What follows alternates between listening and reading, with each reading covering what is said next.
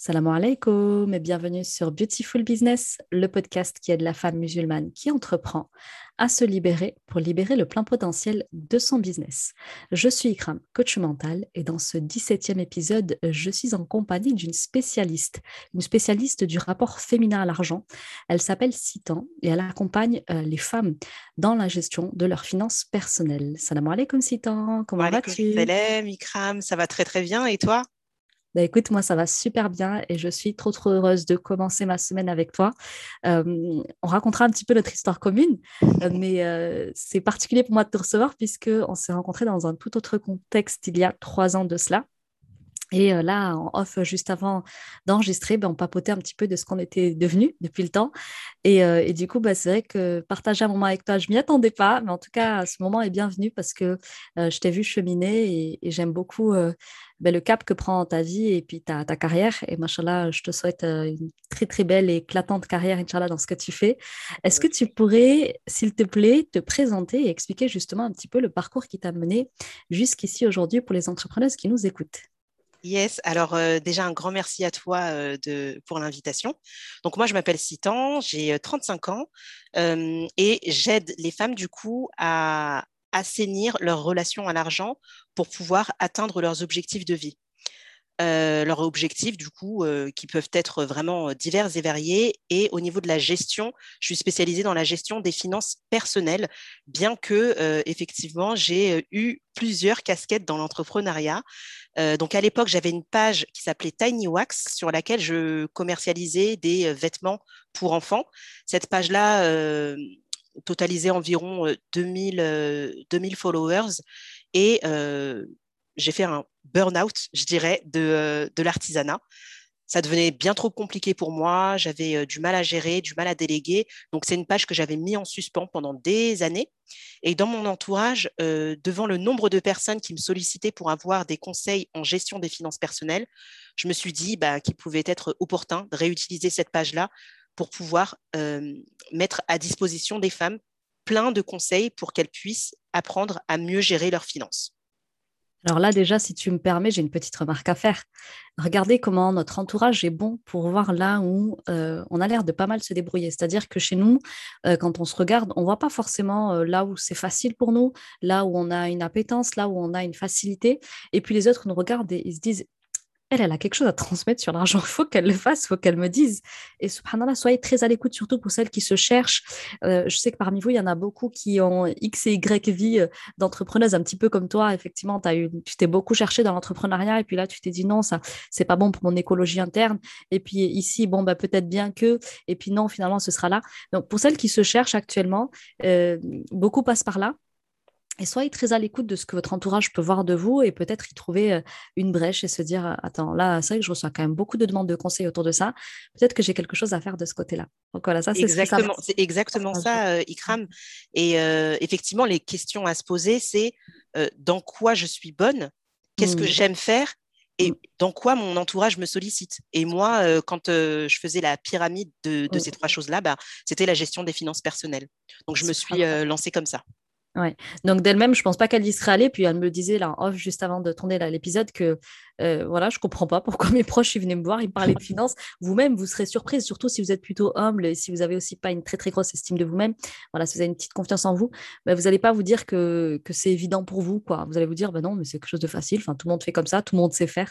Bah, a priori, non. Si on vous demande beaucoup de conseils là-dedans, c'est que c'est pas du bon sens pour tout le monde. Et c'est comme ça en fait qu'Allah nous a fait. Il a fait que chacun a des prédispositions, des facilités, des facultés innées. Et soyez très euh, à l'écoute de ce qui vous est beaucoup réclamé. Et puis pourquoi pas vous aventurer du coup dans une belle aventure comme Citan qui a l'air de bien marcher. On lui souhaite encore euh, plus de réussite qu'Allah lui rajoute, Inch'Allah. ok, donc aujourd'hui, ben, je t'ai invité pour effectivement profiter de ton expertise dans le domaine des finances personnelles. Alors vous allez me dire, mais oui, mais nous en entrepreneuse, en quoi ça nous regarde? Ben, En quoi ça vous regarde? Tout simplement parce que euh, pour pouvoir gérer la trésorerie d'une boîte, encore faut-il savoir gérer sa propre trésor Donc, euh, je vous le dis souvent, votre business est une projection de vous. Si déjà vous avez du mal à euh, raccorder les deux bouts en étant, euh, juste dans votre vie personnelle, ça va être compliqué pour vous de gérer une, de, gérer les finances macro d'une boîte et puis pour la faire surtout décoller et la faire perdurer dans le temps. Donc, il va falloir avoir une relation saine à l'argent et pour moi, il faut déjà commencer par assainir sa relation à l'argent dans sa vie personnelle, dans ses finances personnelles. Alors justement, déjà, il y a quelque chose qui m'a intrigué au niveau de ton Instagram quand je t'ai proposé de partager euh, euh, ce podcast. Euh, tu marques les femmes et l'argent. Alors dis-moi un petit peu plus. Pourquoi les femmes et l'argent? Pourquoi? Est-ce qu'il y a quelque chose de particulier dans la relation féminine, dans le rapport féminin à l'argent? Qu'est-ce qui fait la particularité de la relation à l'argent quand on est une femme?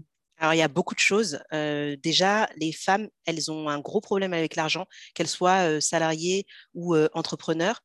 on le constate comment? Elles sont peu nombreuses à oser demander une négociation de salaire, par exemple. elles sont peu nombreuses, quand on va leur demander quelles sont vos prétentions salariales, à oser demander un peu plus que ce qu'elles avaient dans leur emploi précédent. les femmes avec l'argent, c'est vraiment, on est dans l'utile c'est OK, j'ai besoin d'argent pour me nourrir. On va rester, entre guillemets, euh, euh, bah, au bas de l'échelle, mais malgré nous, en fait. Et ça, c'est quelque chose qu'on a du mal à, viser haut, à vraiment regarder, euh, à rêver grand. On se place un plafond de verre au-dessus de la tête et on va rarement au-delà de ce plafond de verre-là. Donc, par rapport aux femmes, c'est un peu la Est-ce que c'est encore plus vrai, Citant, quand on est une femme musulmane? Alors, les femmes musulmanes, c'est encore euh, une autre paire de manches, malheureusement. Euh, pourquoi? Bah, Parce qu'on a eu tendance à laisser toute la partie euh, qui concerne la gestion financière du foyer à l'homme. Il y a beaucoup de femmes, donc après, chaque femme, bien sûr, voit sa vie comme elle l'entend. Hein.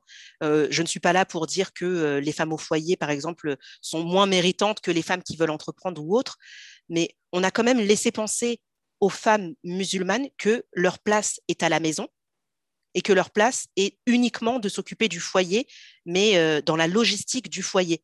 Alors qu'en étant à la maison, elles peuvent très bien participer à l'économie du foyer, à leur économie personnelle et accomplir de grandes choses. Euh, une femme qui veut être femme au foyer, donc s'occuper essentiellement de ses enfants, elle va, entre guillemets, euh, devenir dépendante de, de son époux. Et en fait, c'est, comment dirais-je, bah, elle se place vraiment à un niveau qui est différent. Alors que pour moi, la conception que je peux avoir du couple, c'est vraiment qu'on va fonctionner comme une équipe. Tu vois, je ne vais pas en avoir euh, le mari qui va être au-dessus de la femme. Non, on est ensemble, on a des projets communs, mais la femme peut également, elle, avoir des projets qui lui sont personnels. Et elle peut, euh, même en étant à son domicile, décider d'entreprendre. Et euh, Ikram, tu es l'exemple parfait de, de ça, machallah, qu'Allah te préserve. donc, vous pouvez éviter de vous mêler aux autres, si pour vous, par exemple, la mixité est quelque chose qui peut vous poser problème. Mais en 2022, à l'heure actuelle, mmh. il y a des possibilités euh, nombreuses et multiples d'entreprendre en étant chez soi. Donc voilà. Mm, mm. Complètement d'accord avec ce que tu dis là et ça m'inspire deux réflexions. La première chose, c'est de dire euh, en islam, euh, les lois, elles sont très très bien faites. Allah a très très bien légiféré en disant notamment qu'effectivement dans le foyer, euh, les dépenses incombent à l'homme et la femme, l'argent qui est à elle reste à elle. Donc en fait, toutes les femmes musulmanes ont une finance personnelle puisque ce qui est à la femme n'est pas à l'homme. Par contre, ce qui est à l'homme est à la femme, subhanallah. Donc ça veut dire que euh, tu as à te soucier effectivement de tes finances personnelles, elles t'appartiennent, elles ne sont qu'à toi, donc tu as au minimum la gestion d'une trésorerie personnelle. Allez, quand bien même tu déciderais euh, de laisser euh, la trésorerie de, du foyer reposer sur le mari, parce qu'effectivement, c'est à lui qu'incombe la charge, en tout cas la prise en charge des dépenses euh, familiales, sur le plan islamique du terme, euh, tu as au moins des, finances personnelles, et ces finances personnelles, c'est à toi d'en faire la gestion, puisque cet argent-là est à toi et pas à lui, alors que l'inverse est faux, c'est-à-dire que ce qui appartient à l'homme appartient également à la femme en islam. Euh, donc là, ce qui était très intéressant de remarquer, c'est qu'on n'a pas ce mindset-là, bizarrement. La femme, elle n'est pas tellement consciente que ce qui est à moi, c'est mes finances à moi et c'est moi qui en répondrai et c'est une gestion personnelle que je dois apprendre à développer.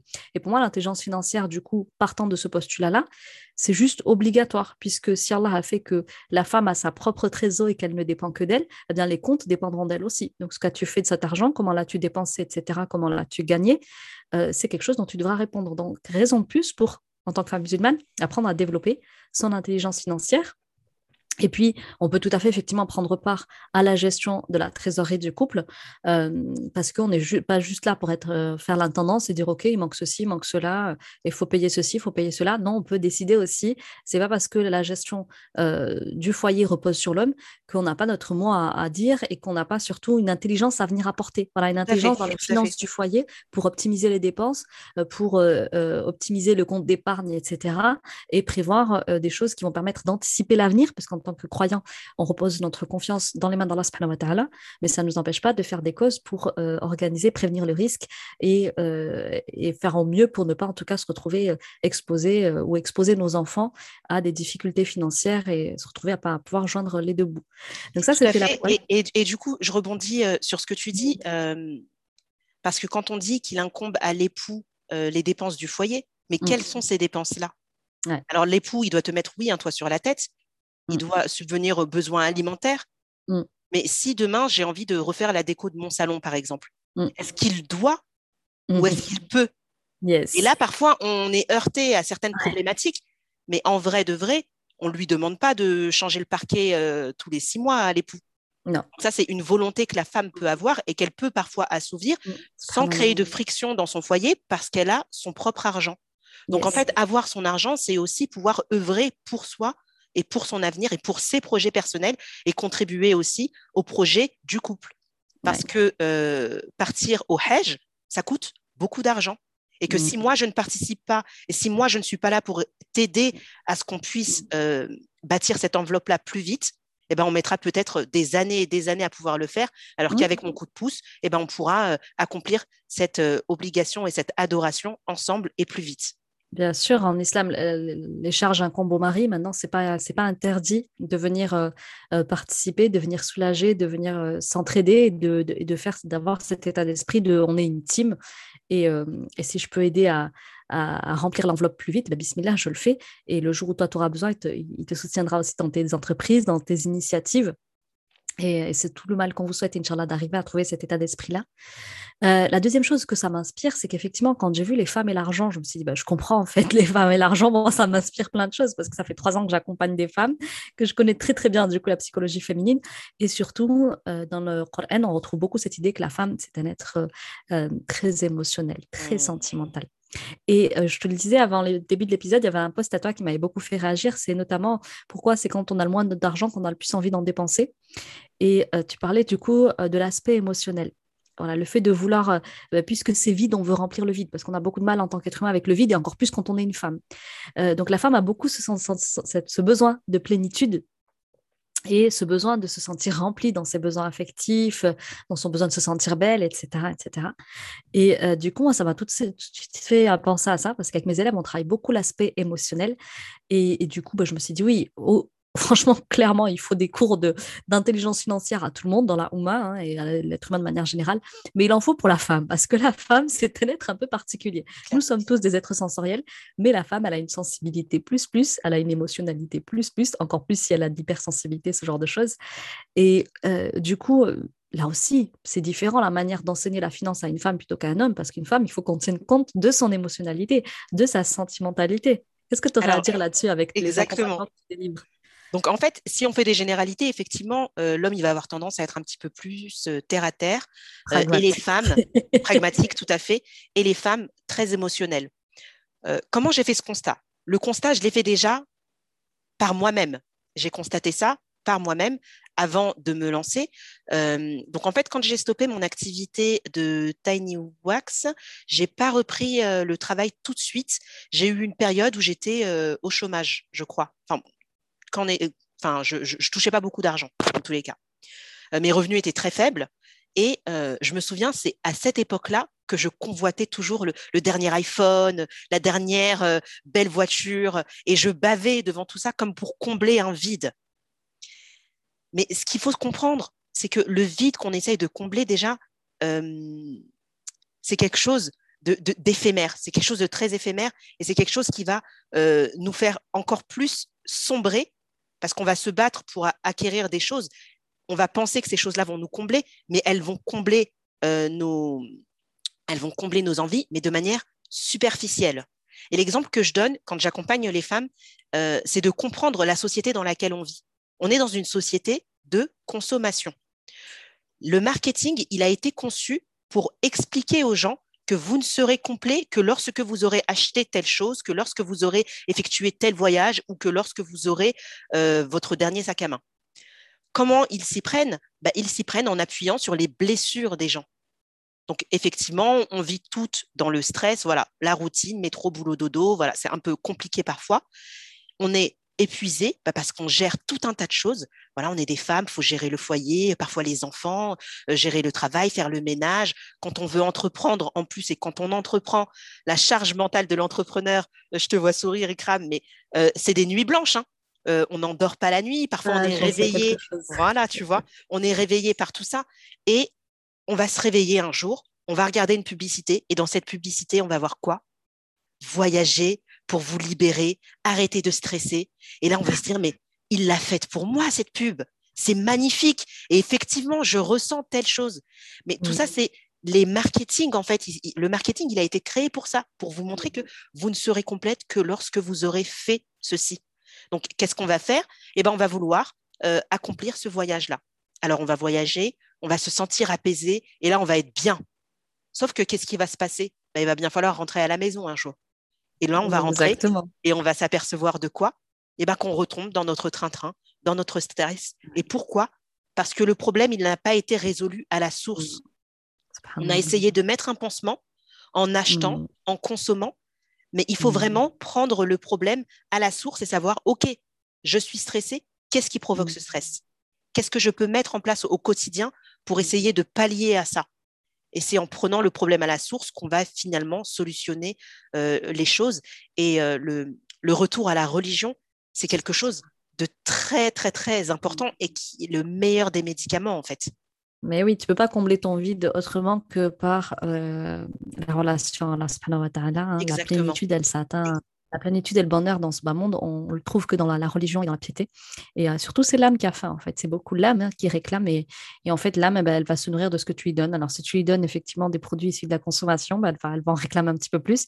Si tu lui donnes son créateur, ben, elle va en réclamer un petit peu plus. Et l'avantage de lui donner euh, de lui donner de son créateur, c'est qu'elle va ressentir effectivement ce sentiment de plénitude et on ne sera pas dans quelque chose de très superficiel et de très pansement comme tu décris. Donc voilà, c'était effectivement là-dessus que je voulais t'emmener parce que euh, je trouve que c'est à cet endroit que nos deux expertises, elles se rejoignent pas mal. Euh, et je trouve ça bien de le dire, tu vois, parce que euh, je vois beaucoup de comptes, tu sais, spécialistes de la gestion des finances, etc., spécialistes aussi dans la gestion financière féminine. Mais malheureusement, je trouve qu'on ne parle pas assez de ce volet-là. Et la femme, il faut la considérer dans toutes ses facettes. Et ce qui fait une femme, c'est avant tout ses, voilà, ses émotions. Elle aime bien être qu'on lui porte de l'attention, elle aime bien se sentir belle, elle aime bien se sentir ceci, cela. Et ce qui, du coup, entrave la bonne gestion de ses finances, c'est que euh, ce qu'elle ne ressent pas intérieurement, bah, va aller le chercher à le compenser à l'extérieur avec une gestion de ses finances euh, voilà, très, euh, très hasardeuse et au gré de ses besoins, de ses frustrations du moment. Et en fait, si vous avez une telle gestion, vous êtes sur une gestion émotionnelle de l'argent. Et ça, ça va être un problème pour vous parce que ce problème-là, vous risquez de l'avoir dans votre vie personnelle, mais vous risquez de l'avoir aussi dans votre entreprise. C'est-à-dire que votre entreprise, elle ne va pas régler ce problème-là. Au contraire, le problème va être exacerbé il va être à plus grande échelle. Donc c'est une erreur de penser qu'il faut que je gagne plus pour avoir moins ce problème de découvert et de ceci et cela. Non, si je sais déjà pas gérer ma trésorerie personnelle, a fortiori, je vais avoir encore plus de mal à gérer ma trésorerie professionnelle. Donc il faut que je règle ce problème-là déjà dans ma vie personnelle pour ne plus qu'il se ressente dans ma vie professionnelle à plus grande échelle, euh, parce que ça va être encore plus problématique et ça va créer des problèmes d'autant plus grands Hein, n'est-ce pas? Ok. Alors du coup, euh, Citant, justement, dans tes accompagnements, est-ce que tu pourrais me décrire un petit peu les plus gros freins entre les femmes et l'argent? Est-ce que tu en as identifié quelques-uns qui sont symptomatiques, qui reviennent souvent? Les plus gros freins qui empêchent justement une relation saine à l'argent? Selon toi, ils sont de quel ordre? euh, L'éducation. Mmh. L'éducation, euh, bah parce que alors, la plupart des femmes que j'accompagne sont des femmes qui sont issues euh, de l'immigration, en fait, enfin, mmh. qui ont des parents issus de l'immigration. Et on est deux générations complètement différentes. Simplement, quand on n'a pas eu d'éducation financière, ce qu'on va avoir tendance à faire, c'est souvent à reproduire le schéma familial. Sauf qu'on ne peut pas euh, reproduire le schéma de nos parents qui euh, sont arrivés en France. Ne sachant pour la plupart ni lire ni écrire. Ils ont fait comme ils ont pu, de la meilleure des manières, bah, selon leur époque et selon mm. les moyens qu'ils avaient et les moyens qu'on les autorisait à avoir voilà, donc, donc l'éducation, c'est quelque chose de, très fort.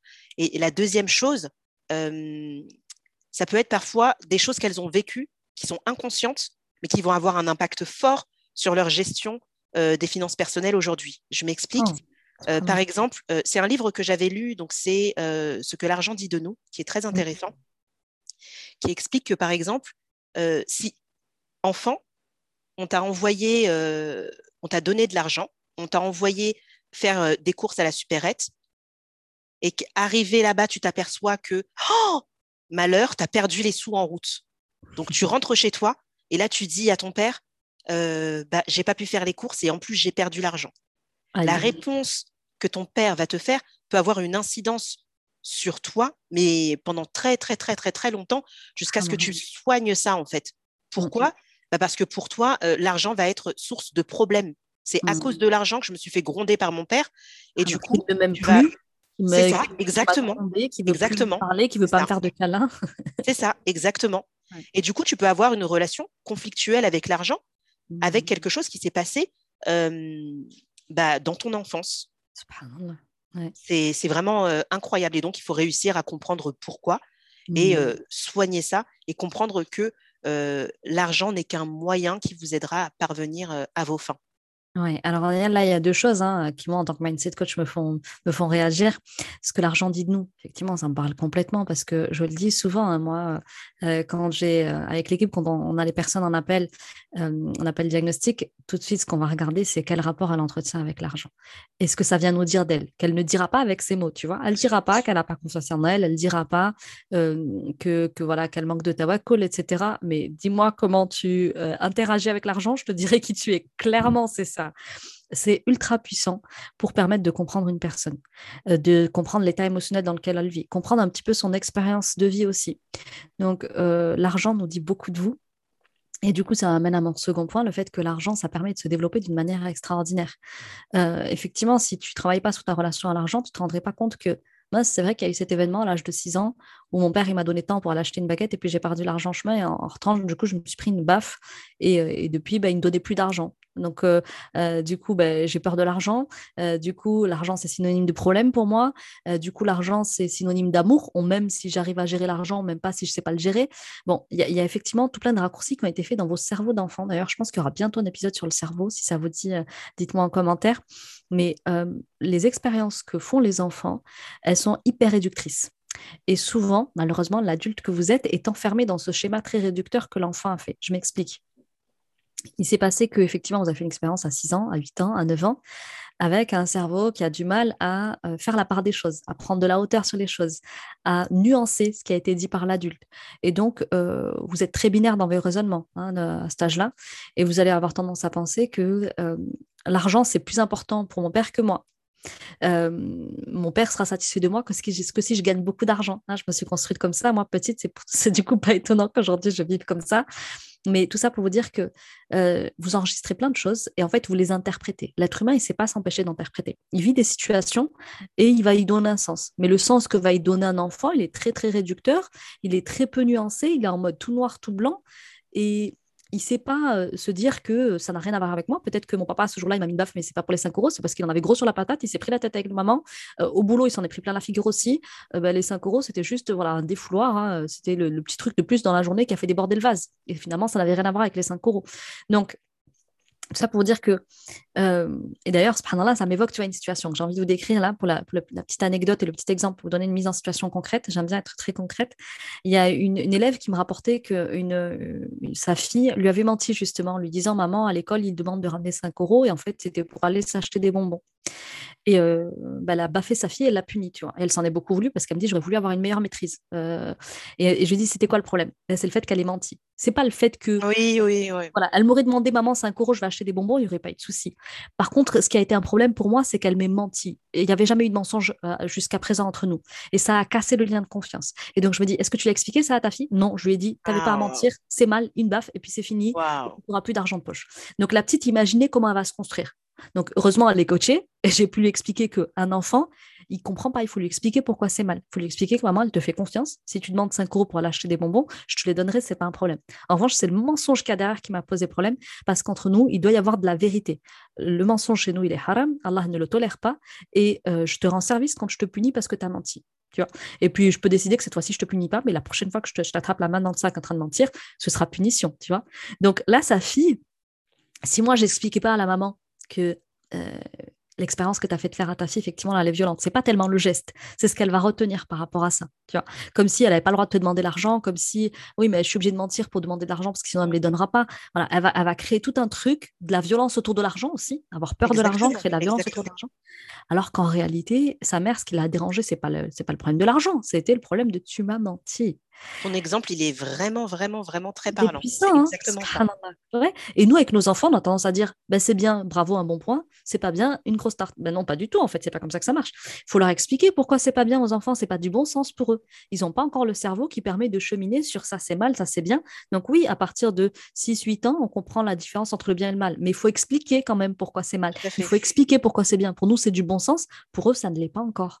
Et souvent, si vous avez été éduqué comme tu mens, ben, c'est une baffe, ben, vous allez avoir tendance à le faire et votre main va vous échapper. Donc, à vous de faire un travail sur vous euh, pour ne pas traumatiser vos enfants avec l'argent. Effectivement, tu l'as dit, hein, nos parents, ils n'ont pas eu d'éducation financière. Du coup, ils nous en ont pas transmis non plus d'éducation financière. Eux, leur, exploit, ça a été de venir en Europe pour nous offrir une vie meilleure que la leur. Euh, et malheureusement, voilà, comme tu dis, on les a conditionnés aussi hein, avec euh, voilà, cette vie-là, souvent dans les banlieues, etc., où il n'y avait pas accès aux, aux personnes les plus éduquées financièrement et où on vivait avec les minima sociaux.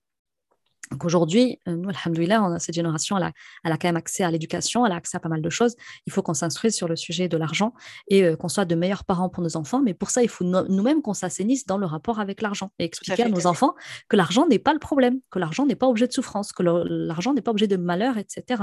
Mais qu'il y a un comportement à avoir vis-à-vis de l'argent et vis-à-vis de tout le reste. Et c'est à nous de leur expliquer ce qui nous paraît être du bon sens. Exactement, exactement.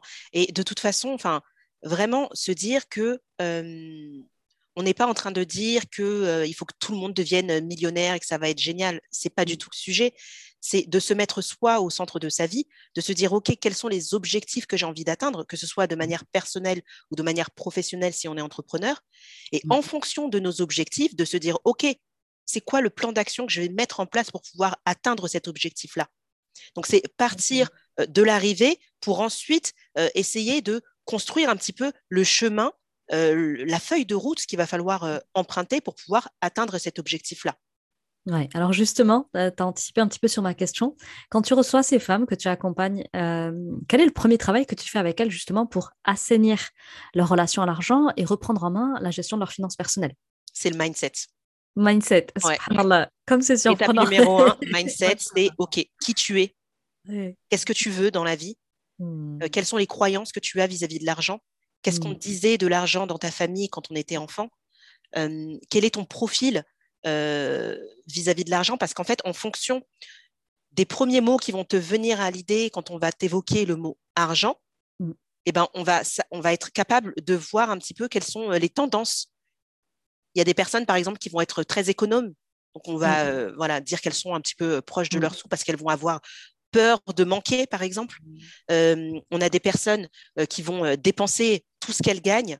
on a des personnes, enfin voilà, en fonction du premier mot qui va venir à l'esprit de la personne quand on va lui demander pour toi argent égal, eh ben, généralement, ça va être la tendance de consommation que cette personne pourra avoir. Donc, étape numéro un, c'est mindset.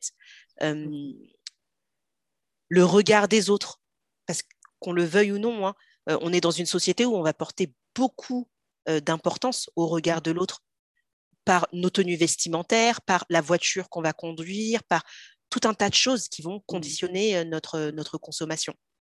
Et justement, pour les femmes que nous sommes dans la communauté principalement, et puis les femmes aussi de manière générale, si, ça peut toucher d'autres horizons, ça nous va aussi.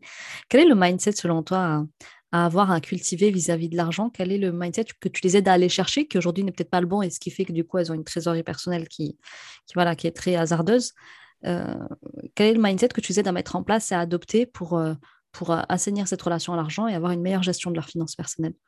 Alors, la première chose qui, selon moi, est très importante, comme je le disais tout à l'heure, c'est de comprendre que l'argent n'est qu'un moyen. l'argent ne fera pas de vous quelqu'un de meilleur ou de mauvais. Mmh. L'argent, c'est un moyen de parvenir à des fins. Donc déjà, essayer de désacraliser un petit peu tout ce qu'on mmh. peut avoir comme pensée mmh. vis-à-vis de l'argent.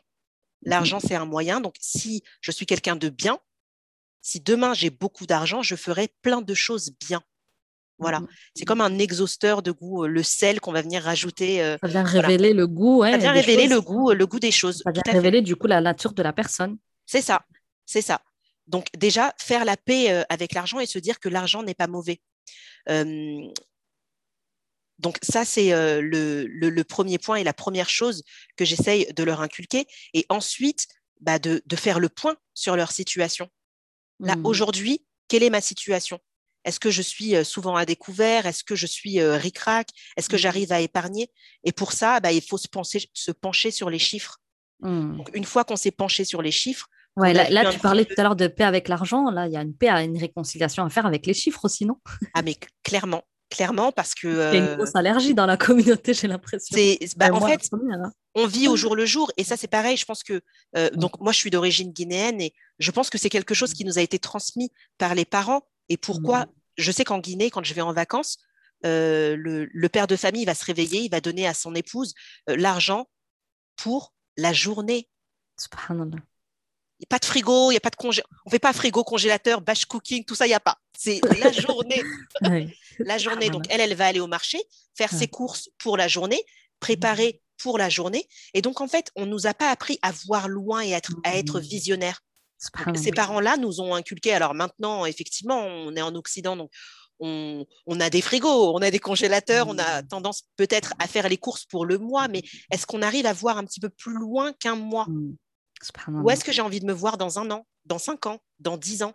Alors bien sûr, euh, tout appartient à Allah. Je ne suis pas en train de dire que, euh, mmh. euh, voilà, vous allez. Mais les causes, il va falloir être capable de les faire et pour les faire, eh ben, il va falloir se pencher dans le dur, donc sur les chiffres, sur le mindset et mmh. mettre en place un plan d'action pour atteindre nos objectifs.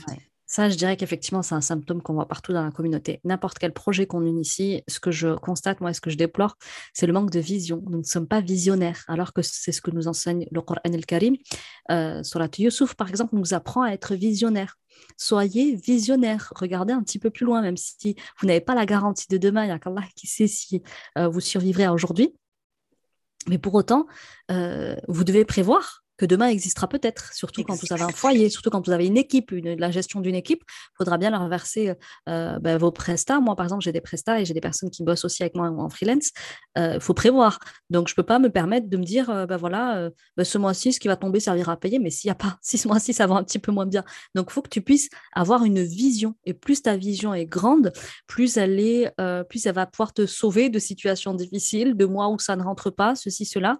voilà, tu, peux, tu, tu me parlais tout à l'heure des organismes sociaux, tu vois, ça existe effectivement dans des organismes sociaux qui vont vous payer en retard. Vous pouvez pas dépendre que d'eux. Il vous faut pouvoir gérer euh, par avance les situations bloquantes où euh, euh, la CAF ne va, pas vous verser parce qu'ils sont en train de faire un contrôle actuellement et hop, eh ben, on, gèle tout. Hein. on a connu ça. On, vous gèle. Moi, c'est déjà rien à mes parents. On vous gèle tout. On attend que, voilà, de finir notre enquête. Ok, ben, en je mange quoi? Voilà. Donc, si je suis pas visionnaire, si j'ai pas une petite épargne, si j'ai pas une petite réseau pour me retourner, je fais comment?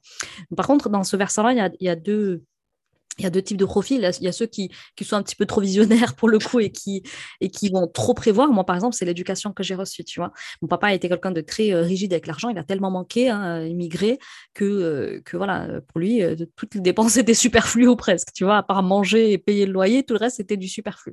Donc, il n'y avait pas beaucoup d'activités et il avait toujours voilà, plusieurs, beaucoup d'avance au niveau de sa trésor. ça, c'est aussi, ça peut être aussi limitant. Mais à l'inverse aussi, le fait de ne pas avoir de vision du tout et vivre au jour le jour, c'est très bloquant aussi Donc, il y a un équilibre à les trouver, là, il y a un juste milieu à les trouver. J'ai une vision. Maintenant, je parie pas non plus sur demain parce que je suis pas sûre d'y être, mais je dois pouvoir anticiper euh, qu'on gèle ma trésorerie, surtout quand on est entrepreneuse, on ne sait jamais. Il peut y avoir les impôts qui viennent mettre le nez dans vos histoires. Il peut y avoir une cliente, des clients qui tout, tout en même temps vous disent ce mois-ci, je ne peux pas payer. Et ça m'est déjà arrivé, il y a des clientes qui me disent s'il te plaît, ce mois-ci, voilà, je suis obligée de décaler, etc. On est à l'abri de rien, en fait. Donc, on s'organise, on est visionnaire, on fait en sorte de ne pas se retrouver euh, dans le rouge. Et euh, si vous ne prenez pas le temps de vous poser avec votre vision, ben, il n'y aura juste pas de grandes réalisations non plus. C'est ce que je dis, hein, ceux qui ont des grandes réalisations, ils ont souvent une grande vision avec laquelle ils se sont posés, ils ont posé l'objectif, et puis après, ils ont mis en place, comme tu disais, les actions pour aller le chercher. Et on le voit, regarde le Covid. C'est quelque chose mmh. qu'on n'aurait jamais pu prévoir. Non. Et quand mmh. on est entrepreneur et qu'on n'a pas eu la trésorerie nécessaire pour pouvoir pallier à ça, mmh. parce qu'on se retrouve du jour au lendemain bah, avec zéro client, si on fait par exemple, si on a une boutique physique, Mmh. Comment, comment on gère ce type de. Bah, tu es dépendant de l'État, comme on l'a vu beaucoup, et tu es dépendant de l'État qui veut. Sauf que l'État te paye exactement, c'est quand ils veulent. Voilà, c'est quand, ils, veulent, ça prend une plombe, il y a X papiers à remplir. D'ici là, toi, tu as tous tes, tous tes prélèvements qui passent sur le compte, tu fais comment? C'est juste pas possible. Donc, comme, comme quelqu'un qui le ferait de manière personnelle, mmh euh, il faut avoir une. comme de manière personnelle, on va avoir mmh. une épargne de précaution.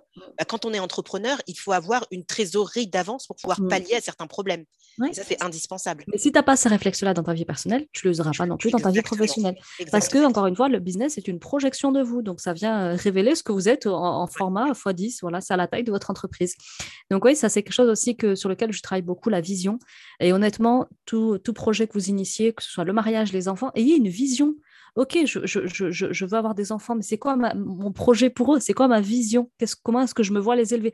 On ne dit pas qu'on va choisir leur métier, etc. On dit quel, cap je veux donner à leur éducation, quel cap je veux sur le plan affection, affection etc., sur le plan de l'affectif. Donc, je me marie, pareil, c'est quoi ma vision du couple? C'est quoi ma vision du mariage? Ceux qui se sont mariés sans vision, souvent, ils se sont cassés les dents. Ceux qui sont allés au feeling, au talent, ben, souvent, ben, quand on grandit, on mature avec l'âge, on commence à avoir envie justement d'avoir une vision, de regarder, de se projeter. Et quand on constate qu'il n'y en a pas, et qu'en plus, elle pour le coup, si moi j'en ai une, l'autre n'en a pas, ben, on fait comment en fait pour avancer main dans la main vers une vision qui n'est pas commune, qui n'est pas partagée, etc. Donc, prenez l'habitude d'initier un projet en vous disant, OK, qu'est-ce que je veux pour ce projet-là? Quelle est mon ambition là Dans quelle direction j'ai envie d'aller? Vous irez peut-être pas parce qu'Allah décidera peut-être que votre vie va s'arrêter demain. Mais pour autant, vous avez mis un cap. Et puis ensuite, vous invoquez très fort. Et puis ensuite, vous mettez en place le plan d'action et vous laissez Allah mettre sa baraka dedans. Voilà, donc ça, c'est quelque chose d'essentiel. Et, nos parents, ça, je trouve qu'ils ont manqué de vision ou, ou parfois ils ont été à l'extrême. Voilà, mon papa, c'était quelqu'un qui était pour le coup euh, euh, visionnaire plus plus en mode, voilà, il faut qu'on prévoit des années d'avance au cas où que, voilà. Pour le coup, c'était un petit peu trop. Juste milieu. Voilà, on est dans le juste milieu. Et, et, on arrive à s'équilibrer comme ça. Ok. alors justement, j'avais, tu as, parlé un petit peu de croyances autour de l'argent. grosso modo, toi, en, accompagnant, là, quelles sont les croyances qui ressortent le plus autour de l'argent dans la communauté africaine, arabe, musulmane? C'est quoi qui revient le plus? Beaucoup. J'ai beaucoup de conflits, problèmes. Enfin, on, a, quand même pas mal de projections négatives. après, on va avoir argent égale sécurité, argent égale liberté, argent égale choix. Il y a un peu de tout, mais même dans les personnes pour qui mmh. argent égale liberté, euh, elles vont avoir comme un blocage de se dire, OK, ben dans ce cas-là, si pour moi, argent égale liberté, quels sont les moyens que je vais mettre en œuvre pour atteindre cette liberté-là? Et là, blocage. Subhanallah. Et ça, c'est ça, c'est très fréquent. Le hein. travail de projection et de vision, ça. Hein. Quand la personne c'est la liberté, mais en fait, concrètement, comment je le fais? Parce que surtout quand tu as vécu dans une famille où il a manqué, euh, c'est pas envisageable d'être entrepreneur, par exemple, ce genre de choses. Ça crée un blocage là. Il y a une vraie résistance. En fait, c'est comme, comme se dire argent égale liberté, ouais, mais pour les autres, mais pas pour moi. Et c'est exactement ça. C'est euh, voilà quand euh, on va quand je vais expliquer par exemple que bah, il est possible aujourd'hui d'accéder à la propriété sans passer par le crédit Bah non, c'est pas possible. Si, c'est possible. Si, c'est Là, ça résiste beaucoup, beaucoup dans la roue. C'est ça, c'est ça. Et en fait, euh, après, je pense qu'on n'a pas beaucoup d'exemples de personnes qui nous ressemblent. C'est ça, et qui ont réussi comme, comme nous, on pense mm. que la réussite euh, est, bah, du coup, ça bloque. Ouais, et on connaît aussi pas assez notre histoire parce que même s'il manque d'exemples contemporains, euh, moi j'essaie d'en faire venir. Tu vois, tous les 5-6 épisodes, j'essaie de partager un, épisode de Racontons ta réussite en ligne avec des entrepreneurs musulmans pour justement montrer que ça existe de réussir en ligne en, en étant personne au départ, en étant inconnu au bataillon et en se faisant un nom et du coup très vite une notoriété qui permet de gagner notamment beaucoup d'argent. Mais je veux dire, il y a quand même dans notre histoire des gens qui ont été très très riches et, malheureusement on ne connaît pas notre histoire. Et j'ai envie de dire que ça vient aussi beaucoup de là. Donc nos parents, ils ne se sont pas beaucoup instruits, ils étaient analphabètes comme tu le disais. Moi, ma mère, elle n'a pas non plus été envoyée à la mosquée parce qu'il fallait élever les grands, les petits frères et les sœurs, surtout quand elle est née, tu sais, dans les familles africaines, c'est ça. Et, en fait, tu te dis, mais c'est à nous d'aller être curieux de notre histoire. Et là, on va s'apercevoir effectivement qu'il y a des Khadija qui sont passés par là, euh, qu'il y a euh, des Abu Bakr Siddiq qui était infiniment riche aussi, euh, des Omar aussi. Donc, il y a des gens comme ça dans notre communauté qui ont été extrêmement riches. On a Youssouf aussi, qui est passé de la prison à, un poste euh, hyper bien rémunéré, avec une super belle place, etc. Donc, il faut connaître notre histoire. Et dans notre histoire, il y a deux, illustres personnages qui ont eu de brillantes réussites à, base de grosses fortunes et euh, ça les a pas rendus mauvais, hein, contrairement à ce qu'on peut croire. ça leur a conféré une certaine liberté maintenant tout en étant euh, subordonné et pleinement soumis à Allah subhanahu wa ta'ala. Donc, on peut être très riche et continuer de se prosterner. Donc, tout ce que, tout ce que vous avez là ici est lié à un manque de, voilà, une manque de, un manque de culture, tu vois, un manque de culture euh, islamique. On ne connaît pas assez notre histoire, on ne connaît pas assez nos ancêtres, on ne connaît pas assez euh, ceux, qui ont, ceux qui ont bâti aussi notre dîne dans leur début, c'est-à-dire qui ont, qui ont contribué à, à l'édification de notre islam, même si aujourd'hui on s'en est quand même beaucoup éloigné, mais pour autant, il faut connaître l'histoire, en fait. il faut connaître l'histoire. Et moi, je regrette ça. Surtout que dans la finance, euh, je pense que ça, ça pourrait faire l'objet d'un autre épisode, mais quelque chose de très cyclique, hein, les crises, etc. Euh, on en connaît, on en connaîtra encore. Ça, par exemple, on sait qu'après, que pendant les temps de crise, c'est là que vont naître les plus grosses entreprises qui derrière vont complètement craquer. Euh, bref, il se passe tout le temps des choses hyper cycliques. Tous ceux qui étudient la finance, qui étudient l'économie, savent, tout est cyclique en ce bas monde. Les saisons, euh, le rapport à l'argent, l'économie, tout est cyclique. Mais si vous apprenez pas l'histoire, ben, malheureusement, vous ne saurez pas vous prémunir et vous ne saurez pas anticiper et vous ne saurez pas être visionnaire d'une façon qui concorde avec la réalité. Donc, apprenez l'histoire. Vraiment, euh, c'est pas pour rien qu'il y a une histoire qui s'appelle Surat al-Qasas dans le Coran.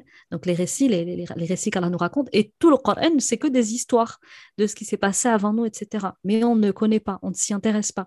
Et on va chercher ici et là des, des, histoires inspirantes.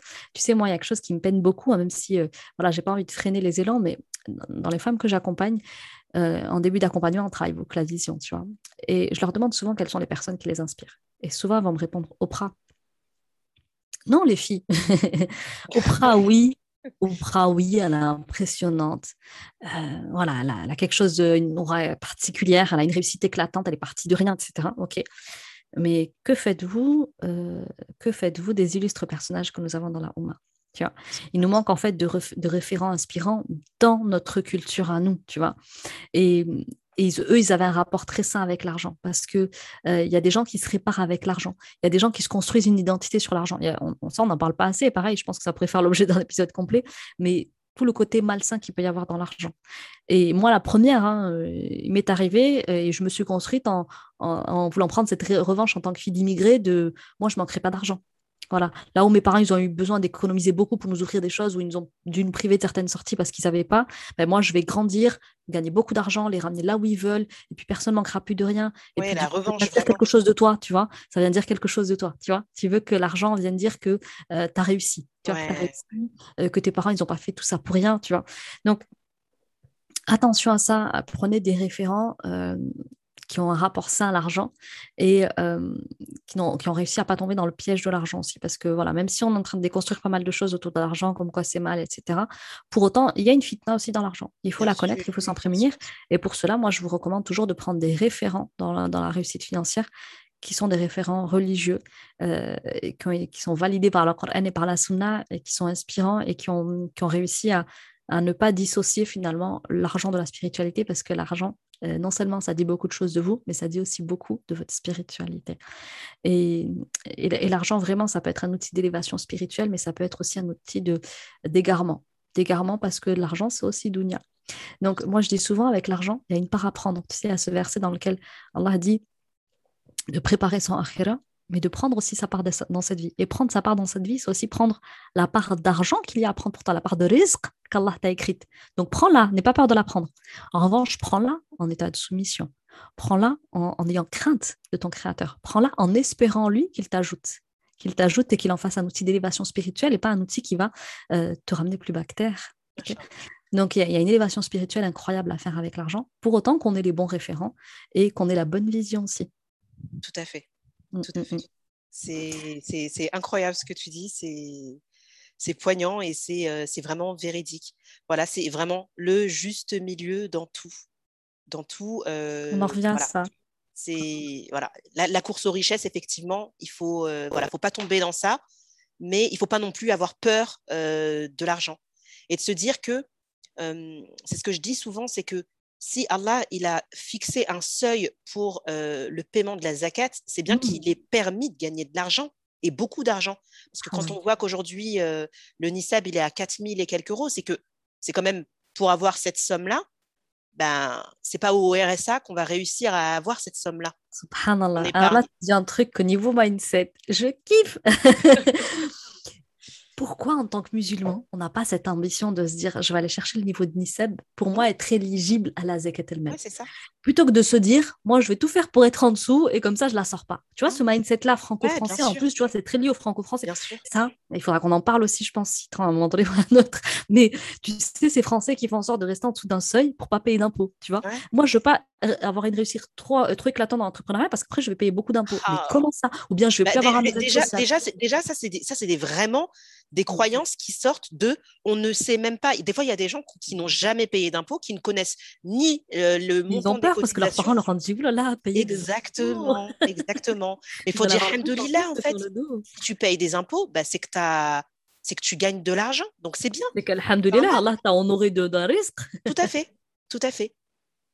Et puis c'est gratifiant de participer aussi à, à, la construction de la société dans laquelle on vit. C'est pas un mal en fait. C'est une fierté, ça doit être une fierté aussi pour nous d'être éligible, tu vois, à la zakat el-mel. Euh, en tant que musulman, n'oubliez pas qu'il y a cette idée de, on doit être ambitieux. Allah ne nous a pas créé pour la médiocrité, il nous a créé pour être euh, la communauté élue, la communauté qui élève, qui élève la civilisation, qui élève la, euh, qui, qui, permet l'harmonie entre les hommes, etc. Et comment voulez-vous le permettre si vous êtes dans une situation financière où vous, où vous raccordez les deux bouts tous les mois, vous avez du mal vous-même à vous sortir de là?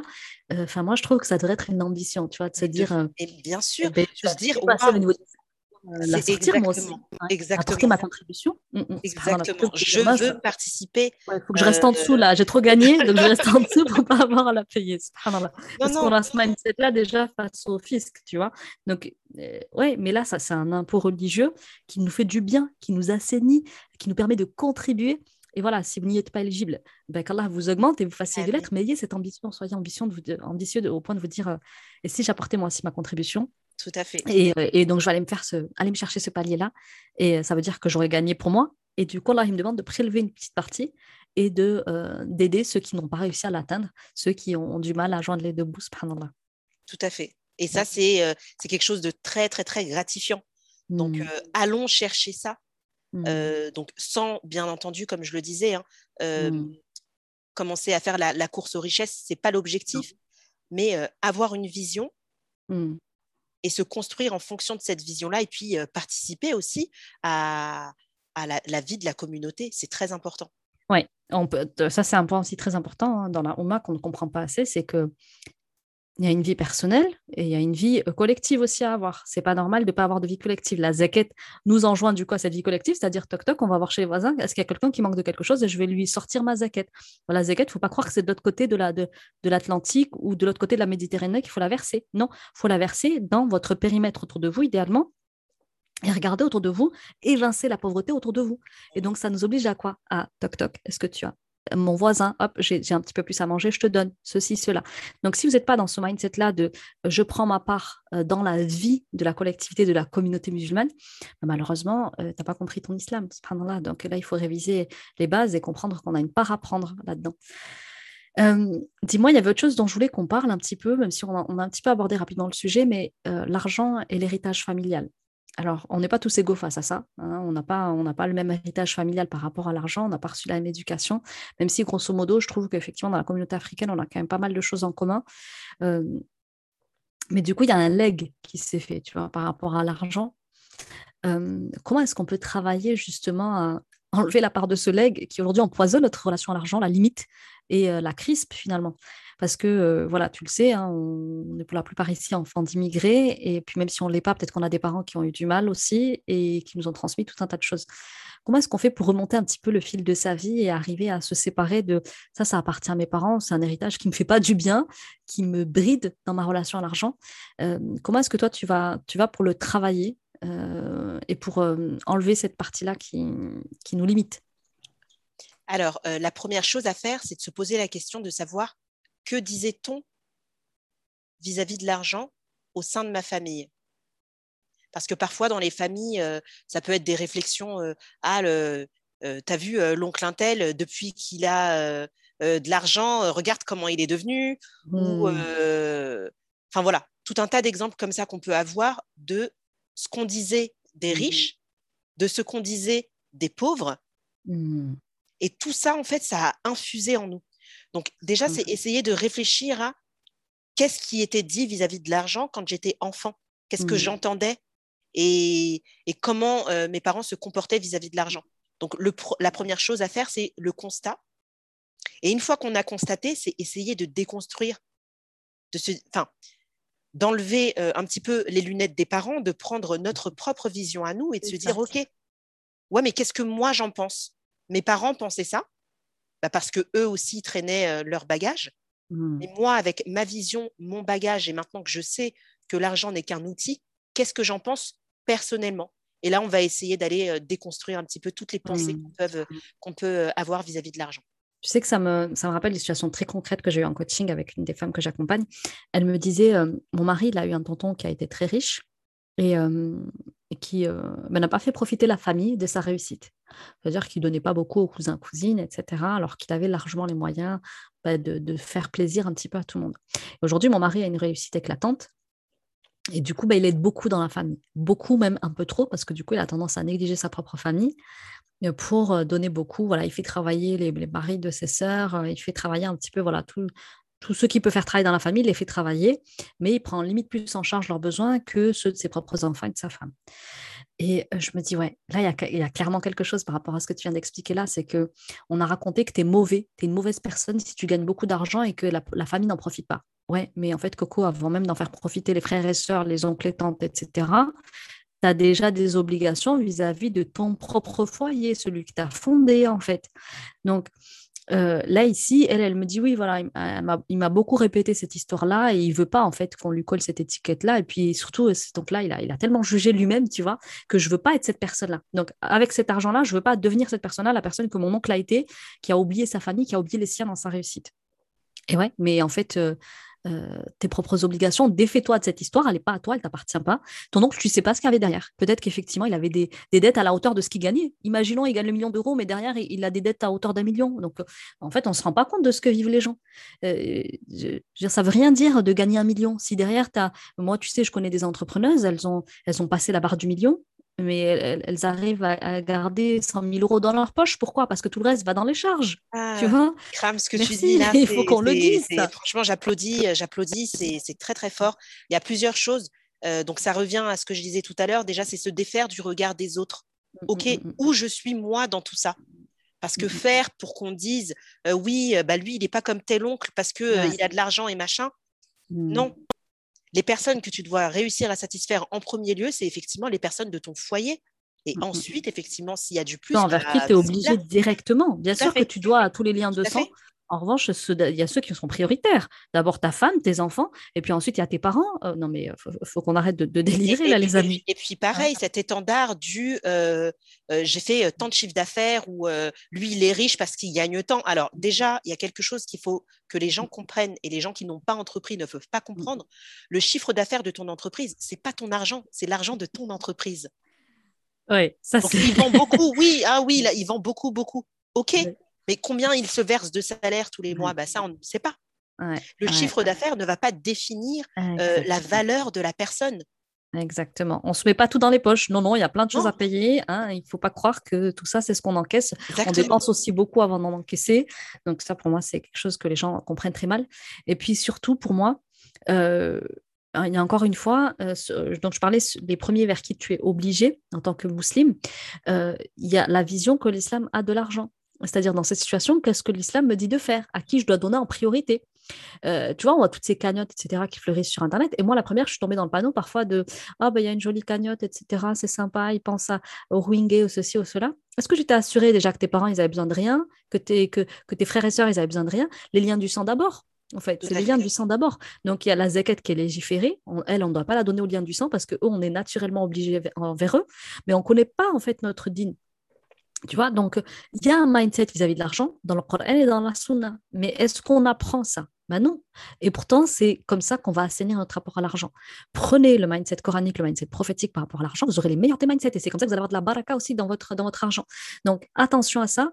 Moi, il y a un exemple que j'aime bien donner, par exemple, c'est Abou Bakr al-Sadiq, quand il a été fait une, euh, toute une calomnie sur sa fille Aïcha, euh, comme quoi elle aurait été, euh, elle aurait été infidèle au prophète sallam. Euh, tu sais, il a coupé les aides qui versaient à son cousin qui avait calomnié, parce qu'il a découvert que c'était son cousin, je crois, son neveu qui avait calomnié. Et Allah a fait descendre un verset en lui disant C'est moi qui te donne, tu coupes pas. Ton cousin, il a besoin, tu lui redonnes. Et il a réouvert. Ben oui, pourquoi? Et si, et si Abou Bakr s'était pas plié, qu'est-ce qu'il aurait fait là? Certainement qu'il lui aurait coupé ses vivres. Parce que c'est moi qui te donne. Et des liens du sang, tu dois les assumer. Tu as un cousin qui n'arrive pas à vivre, tu lui donnes à manger. Donc il a calomnié ta fille, je me charge de lui de le dévoiler et il va le payer auprès de moi. Par contre, on ne coupe pas les liens et on ne coupe pas les, les, aides. Si Allah a gratifié un membre de la famille, effectivement, c'est pour gratifier toute une famille entière. Donc, il faut avoir le sens des priorités, il faut avoir le sens aussi du mindset dans le Coran et dans la Sunna. Et avant même de se demander qu'est-ce que moi j'en pense et qu'est-ce que, quelle, quelle, vision moi j'ai, le Coran a un projet pour nous. C'est ça. D'abord le projet du Coran. Et après notre projet à nous, comment nous on s'inscrit dans le projet du Coran pour nous. Et le projet du Coran, c'est le projet d'Allah subhanahu wa ta'ala. Donc quel est le projet d'Allah pour les hommes et pour la terre? Comment est-ce que moi je peux prendre ma part là-dedans, ma part de responsabilité là-dedans? Et ensuite, oui, il y a nos plaisirs personnels il y a nos satisfactions personnelles. Mais ça, ça vient après. Donc moi, vraiment, je me dis, il y a un manque d'éducation, mais il y a surtout un manque de science. Et, ça, ça fait mal au cœur parce qu'on se dit, en fait, tous ces outils-là, que sont l'argent, l'entrepreneuriat, etc., ont, tout à voir avec notre deal en priorité. Et si on veut réussir dans ces initiatives-là, eh bien, on a besoin de connaître un minimum et d'avoir sous le mindset coranique et prophétique. Donc oui, on se sépare là de ce mindset des parents, des grands-parents qui disent, oui, la cousine, elle était radine, elle avait beaucoup de sous, et ceci, et il a pris tout, il a rien gardé. Non, qu'est-ce que dit le din Et deux, une fois que j'ai donné le, droit à, aux ayants droit, qu'est-ce que moi je, veux en faire? Qu'est-ce qui est OK pour moi Qu'est-ce qui n'est pas OK pour moi Ça, c'est la vision de ma mère, ça la regarde elle, en fait. Et elle elle, regarde ça avec ses propres lunettes. Donc, effectivement, il faut aller prendre les lunettes d'abord du din et ensuite nos propres lunettes. Et puis après, euh, pourquoi pas entendre ici et là ce qui se dit, mais je prends uniquement ce qui, me, ce qui, ce qui va bien à mon din et ce qui me va bien à moi. Donc, il y a toute une paire de lunettes là à les, à les nettoyer ou bien carrément à changer. Est-ce que, dis-moi, tu avais des choses à, à, nous partager d'autres autour de l'argent Est-ce qu'il y avait un petit mot de la fin peut-être que tu avais envie de partager là sur cette conversation euh, autour d'assainir sa relation à l'argent? Tu as des petits tips, des petits conseils Alors, la fin, vraiment, je dirais, euh, euh, faites confiance en, à Allah et croyez en vous également. Mmh. Parce que le, le, bonheur, il n'est pas. Alors, je, ne réduis pas l'argent au bonheur, bien entendu, mais mmh. euh, quand je parle de, bonheur, je parle de votre vie euh, mmh. globale. Elle n'est, le, bonheur n'est pas réservé aux autres. Vous avez votre part à prendre et aller chercher votre part, c'est très, très, très important. Et Allah le dit dans le Coran il y a une part à prendre dans cette vie. Prépare ton akhira, prends ta part dans cette vie. Il faut connaître le Coran pour savoir ça. Exactement. Ok, bah, écoute, je te remercie Citan pour cet, euh, cet épisode euh, qui a été très très riche à mon sens. Je ne sais pas si vous l'avez vécu comme nous, on a pu le vivre parce que nous, on se l'enregistre et on, sent une belle émulsion. J'espère que vous l'avez ressenti. En tout cas, pour moi, ça a été un très très joli moment. J'ai appris de toi et ça fait plaisir de te retrouver trois ans plus tard avec, euh, avec une expertise aussi, aussi aiguisée et surtout bah, qui vient enrichir ce que moi je peux proposer sur le podcast. Si vous avez aimé comme ça que je reçoive une spécialiste d'un domaine, Dites-moi pour que je puisse répéter l'opération, parce que pour tout vous dire, en réalité, euh, si tant, j'avais plutôt proposé de faire un live. Je comptais faire l'épisode du jour toute seule. Mais finalement, les choses se sont faites comme ça, pour des raisons euh, qui nous sont propres. Et alhamdoulilah, je trouve, ça, je trouve que c'est une très bonne idée. Donc, d'habitude, je reçois euh, que des personnes pour raconter leur réussite en ligne et inspirer, comme tu disais, pour avoir des référents dans la communauté. et pour la première fois, bah, je reçois une spécialiste. Donc, dites-moi si vous avez aimé. Comme ça, je ferai aussi intervenir des spécialistes que j'ai dans mon réseau et, et, du coup, venir vous parler avec leur approche à eux. Et puis, moi, enrichir de la partie mindset et psychospirituel. Euh, donc, ben, écoutez, vous le savez, l'argent, euh, il y a beaucoup à en dire, il y a encore beaucoup à en faire autour. Euh, pour ma part, euh, j'ai effectivement encore d'autres choses à vous partager. Je vais vous en parler dans quelques instants. Citant, elle, elle partage aussi de son côté et machallah, elle a vraiment de belles pépites à vous donner. Donc, je vous enjoins à la suivre. Comme moi, je suis très assidûment son contenu. Je vous mettrai son Instagram en description de l'épisode du jour. Et pour ma part, apprendre justement dans les déblocages à faire sur l'argent pour assainir sa relation à l'argent, je propose justement un workshop. Alors, les filles, il faut savoir que c'est une offre très, très spéciale que je vais vous faire là. Écoutez, écoutez euh, bien puisque je vais limiter le nombre de places. Donc en fait, il faut savoir que dans le cadre de mon accompagnement, j'assure euh, une masterclass par mois pour mes élèves sur des sujets qu'elles sont euh, qu'elles demandent énormément, sur lesquels elles sont très demandeuses. Et ce qui revient beaucoup dans nos coachings, c'est écran. Il faut que tu me parles d'argent, il faut que tu me débloques sur l'argent. C'est pas possible. Je sens que ça va pas décoller pour moi si je fais pas un travail au niveau de l'argent. Donc ça revient énormément dans nos coaching mindset, dans nos coaching business. Et du coup, j'ai décidé de faire une masterclass ce mois-ci euh, liée à l'argent et au déblocage à faire sur, sur l'argent pour vous parler de beau mindset sur le sujet, analyser vos comportements dysfonctionnels vis-à-vis de l'argent, travailler votre relation à l'argent et l'assainir. Et donc, du coup, créer tout le cadre qui va vous permettre de recevoir de l'argent et de bien le gérer avec notamment des exercices pratiques. Cependant, étant donné qu'il y a déjà mes élèves, plus les membres du membership qui y sont conviés, et que je veux qu'on soit en petit comité pour faire des exercices pratiques, être dans l'échange, etc., j'ouvre seulement 15 places. 15 places, les premières venues seront les premières servies, et ensuite on fermera. Je veux vraiment pas plus de monde pour pouvoir vous proposer des exercices où il y aura de la participation, où il y aura euh, vraiment, on va rentrer, on va mettre les doigts clairement dans vos, vos croyances limitantes sur l'argent et essayer de les déloger pour euh, vous en séparer et, et vous ouvrir le chemin vers, Inch'Allah, la liberté financière. Donc, euh, je vous mets le lien en description de l'épisode du jour. Je vous mets également le lien euh, de l'Instagram de Citan. D'ailleurs, Citan, euh, qu'est-ce qu'il faut savoir à tout prix sur l'actualité qui se profile de ton côté? Balance-nous les exclus. Alors, pour commencer, tout le monde peut télécharger un atelier gratuit qui va vous expliquer comment faire votre budget mensuel. ensuite, je propose une formation en ligne qui s'appelle Get Your Freecon, qui va vous on, fait le 360 degrés hein, autour de l'argent. Donc, le mindset, l'état des lieux, le plan d'action. Et euh, vous avez vraiment tout ce qu'il faut pour avoir les bases de l'éducation financière. Et donc, restez connectés sur ma page Instagram parce que je vous annoncerai aussi euh, des choses que je prévois sur la fin de l'année, à savoir un atelier en présentiel. Donc, c'est pareil, ce sera en petit comité pour qu'on puisse euh, travailler vraiment tout ensemble. donc, bah voilà, pour connaître toute l'actualité, vraiment, rendez-vous sur ma page Instagram et n'hésitez pas également à vous inscrire à ma newsletter pour ne manquer aucune information. Merci beaucoup. Alors, je vous mets du coup sur ton Instagram. Hein. C'est Budgetise, c'est ça ton compte Instagram C'est ça, c'est bien ça. Tu avais autre chose à rajouter, si tu as un dernier mot pour la fin? Juste te remercier pour cette invitation et te dire que j'ai pris un plaisir immense à enregistrer cet épisode avec toi et j'espère qu'il plaira au plus grand nombre. Bah, écoute, merci à toi vraiment d'avoir accepté mon invitation. C'était un très très beau moment. Euh, euh Citan et moi, il y avait la même émulsion aujourd'hui que lors de notre premier, euh, premier échange. Euh, toujours aussi sympathique et aussi agréable d'échanger avec toi. Machallah, qu'Allah te rajoute en tout cas, que ce soit en sciences, dans ton domaine d'expertise ou bien, ou bien dans, dans, ton, dans, dans, la vie de manière générale, parce qu'effectivement, tu es une très jolie personne avec qui j'ai pris plaisir à partager ce moment. Donc, Allah t'élève. Pour ma part, je vous retrouve la semaine prochaine dans un nouvel épisode de Raconte-nous ta réussite en ligne. Ce sera le 18e épisode et je serai en compagnie du web entrepreneur musulman le plus connu de sa génération. Je ne sais pas si vous avez deviné, en ce n'est pas le cas. Rendez-vous lundi prochain à 19h pour le découvrir. Si vous n'êtes pas déjà abonné à ma chaîne, je vous invite à vous y abonner, à noter l'épisode, à le commenter surtout pour nous faire un petit retour sur cet échange, est-ce qu'il vous a aidé notamment? Et puis, euh, dites-nous quels sont les sujets peut-être pour lesquels vous aimeriez nous voir de nouveau réunis, ou bien les sujets que vous aimeriez que moi j'aborde sur le podcast, ou bien en live. Je suis à votre écoute. Salam alaikum, passez une très très belle semaine les filles. Salam alaikum.